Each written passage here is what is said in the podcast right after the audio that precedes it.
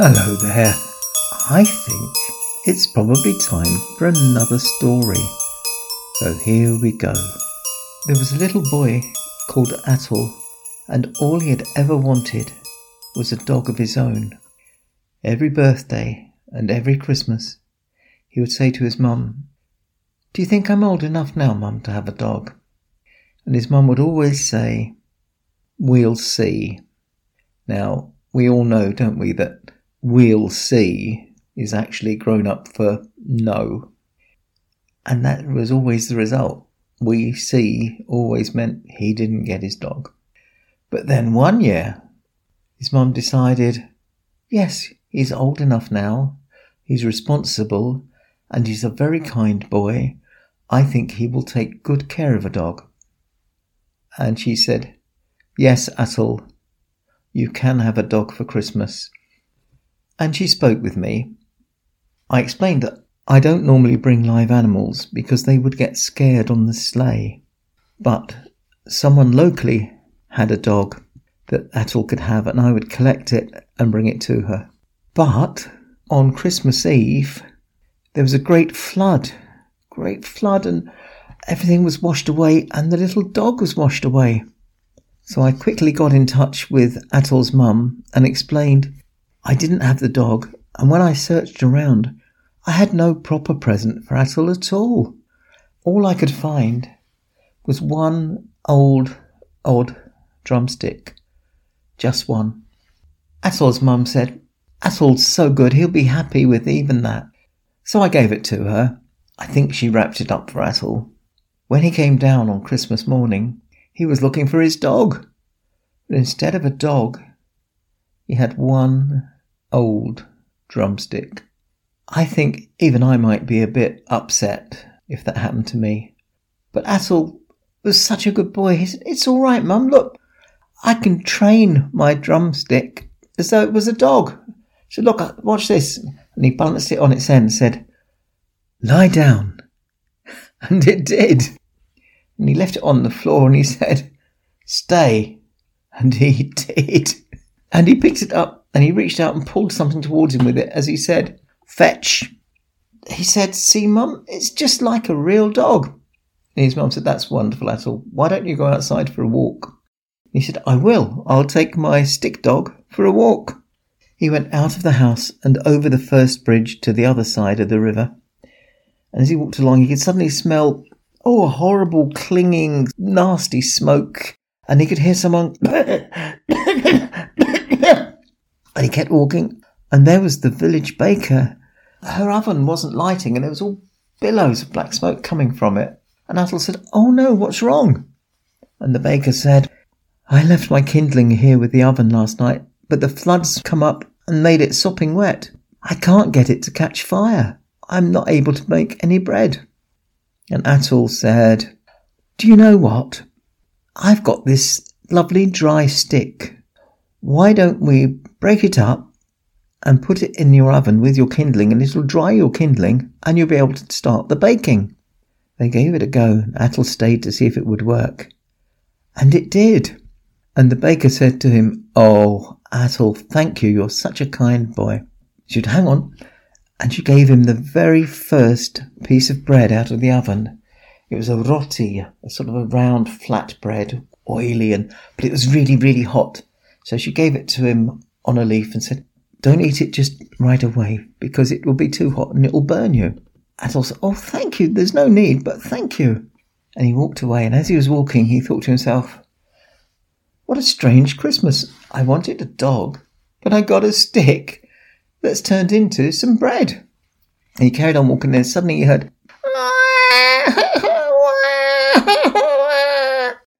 and there was the village potter holding her baby. Atul said, Oh no, what's wrong? And the potter said, Oh, my baby, he can't get to sleep. He's too hungry. I would normally have given him some bread, but the baker hasn't been able to make any bread because of the flood. And Atul said, I've got this bread here on this leaf. You can have it. It's a nice fresh roti. He took the baby and he fed the baby with his roti until the sound went from crying to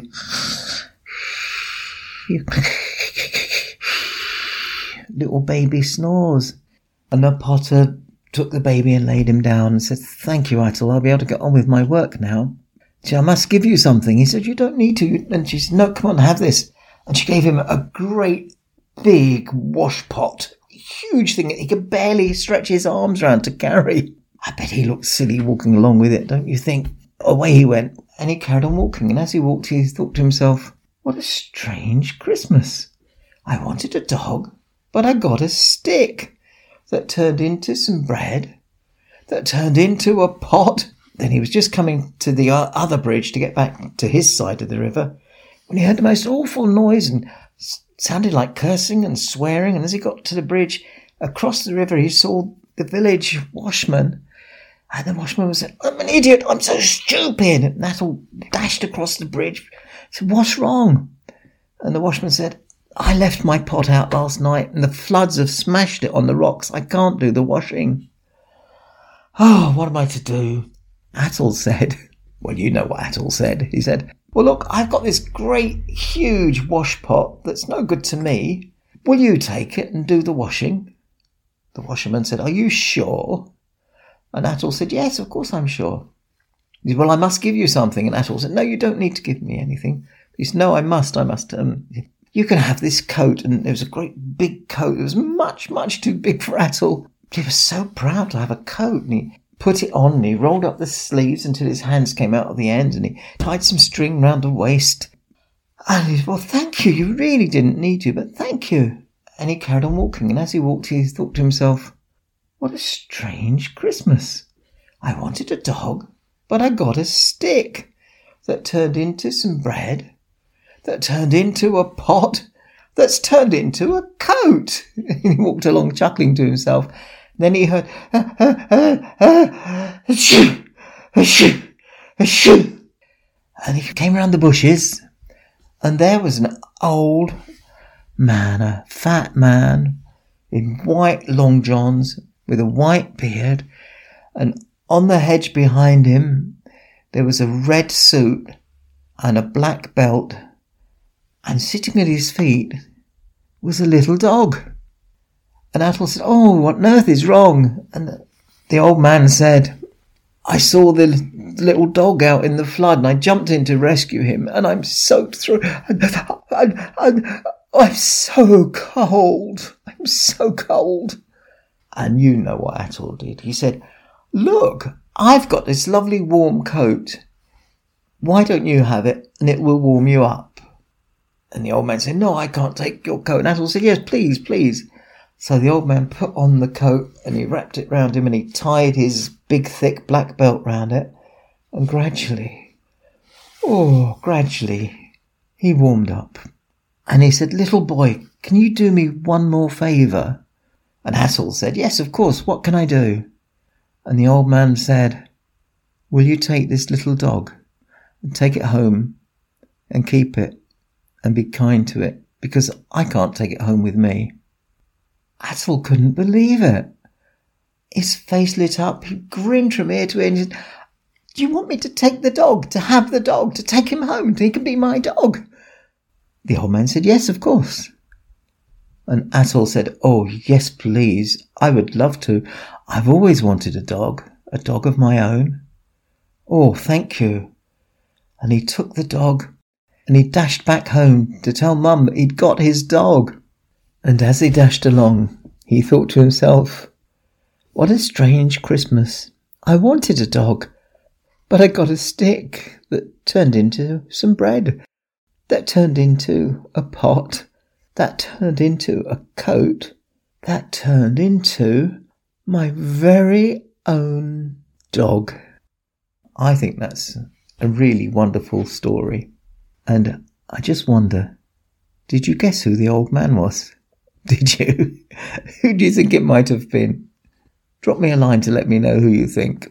Right, as always, be kind to each other, stay on my nice list, and let's have a wonderful, wonderful Christmas. Perhaps as good as Atul's. You never know. okay, bye then.